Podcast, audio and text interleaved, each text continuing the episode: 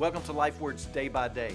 Yesterday on Day by Day, we talked about the two operating systems that each of us as believers have to operate from the flesh or the spirit. Well, I want to talk for just a minute more about what it means to operate under the Spirit's power. Just think through some biblical phrases that you may be familiar with. The Bible says that we are to be under the authority of the Spirit, which means that He's the boss. The Bible tells us that we are to be walking in the Spirit, which means that He is leading and I am following. The Bible says to keep in step with the Spirit, which means that I put my feet in His footsteps that we are to abide in Christ, that I am resting in Him. Or think of it another way with me. Let's pretend that your heart, the moral compass of your life, has a throne in the middle of it.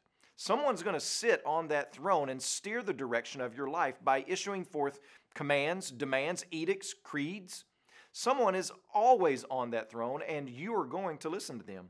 It's never vacant, and two powers can reign on that throne, according to Romans 6.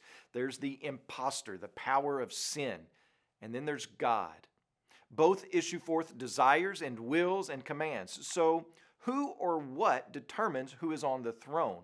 And how do I keep in step, or how can I be filled with the Spirit? We're commanded to be full, yet we do not fill ourselves. So, how is it done? Well, it's done through a submissive faith. God is ordained to move through our lives in fullness through our faith.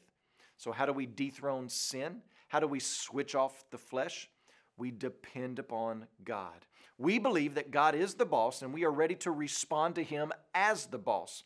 He is Lord. And we have to say, Lord, I know you are the boss, and right now I am weak. I need your strength to obey your commands. I need your strength to follow your lead. I need your strength to empower your gift through me. As you pray today, please remember Sam Jordan and his family, our missionaries in Jordan. And also remember the Mbugu Life Word broadcast that's heard in Tanzania.